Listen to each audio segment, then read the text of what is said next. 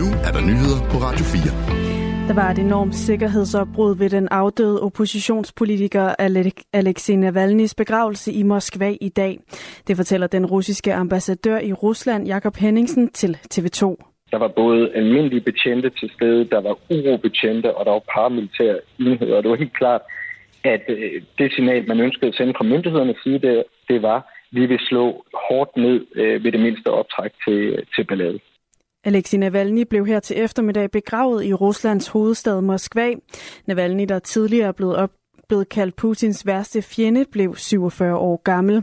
Tusindvis af støtter var mødt op foran den kirke, hvor ceremonien fandt sted, for at vise deres støtte til den afdøde politiker og aktivist. Og kontrasten mellem de fremmødte og sikkerhedsopbruddet bestående af politi og ansigtstildækkede paramilitære styrker var virkelig, virkelig stort, siger Danmarks ambassadør i Rusland, Jakob Henningsen. Og den danske ambassadør var der også opmærksom på den øgede risiko ved at deltage i netop begravelsen jeg ville meget, meget gerne deltage. Jeg synes, det var vigtigt at deltage, fordi øh, Navalny stod for frihed, han stod for demokrati, og det er kerneværdier for Danmark, så øh, det vil jeg selvfølgelig rigtig gerne. Omvendt så er det også klart, at jeg sammen med mine kolleger har haft flere møder og, og, og gjort øh, os meget nøje overvejelser i forhold til sikkerheden. Og du kan aldrig garantere noget, når du står i sådan en situation, men, men det vi havde aftalt imellem os, det var, at hvis der var optræk til ballade, så vil vi prøve selvfølgelig at holde os i behørig afstand om muligt. Russisk politi har anholdt mindst 131 mennesker i dag efter begravelsen.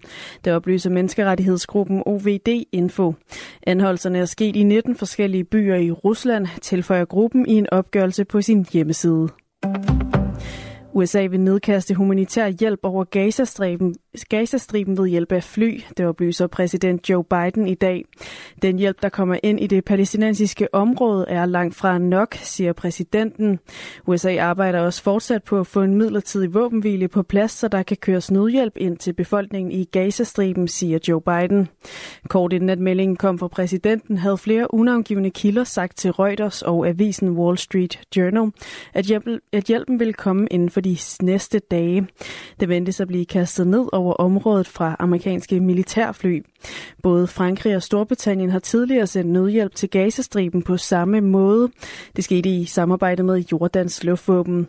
Den humanitære situation i Gazastriben er alvorlig, mens en fjerdedel af befolkningen er tæt på at sulte, siger FN's kontor for koordinering af humanitære anlægner OCHA. Særligt i den nordlige del af Gazastriben er der hårdt brug for mad, medicin og rent drikkevand.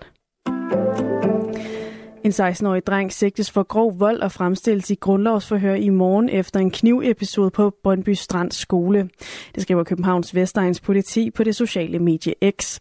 Vi har fundet det formodede gerningsvåben, og det indgår nu i efterforskningen. Vi har ikke yderligere info at dele med offentligheden før i morgen tidlig, lyder det fra politiet. Politiet skrev tidligere i dag på X, at de var til stede på Brøndby Strand skole, efter at en 13-årig elev var blevet stukket med kniv i den ene arm. En 16-årig dreng blev anholdt efter episoden episoden, og drengen, der blev ramt, er uden for livsfare, men blev efter episoden kørt på hospitalet. Den indledende efterforskning tyder på, at der er opstået en konflikt mellem de to drenge, skrev politiet i den forbindelse på X. Børnecancerfonden og Danske Spil har i dag slået indsamlingsrekorden på den årlige fodboldtrøje fredag. Indtil videre er der indsamlet over 4,4 millioner kroner til kampen mod børnekraft. Det skal ses mod sidste års indsamling på godt 2,5 millioner kroner. Og det er en helt fantastisk rekord, siger Marianne Benson Nielsen, der er direktør i Børnecancerfonden. Det har været en meget, meget øh, rørende og bevægende dag, må jeg sige øh, med alle de mennesker, som har støttet op, og alt det, der er sket på de sociale medier, det er virkelig noget, man nærmest får gåset ud over. Så det, er, det har været en stor dag, eller er en stor dag for os. Ideen bag dagen er, at man trækker i en fodboldtrøje fra et vilkårligt hold, og så indbetaler man et valgfrit beløb til Børnecancerfonden. Alle de indsamlede penge går ubeskåret til Børnecancerfondens arbejde.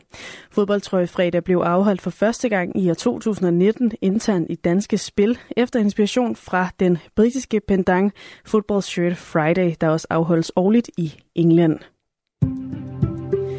Og så nåede vi til aftenen og nattens sidste vejrudsigt. I aften og i nat øh, bliver der stedvis klart vejr eller mest skyet og diset med stedvis tåge.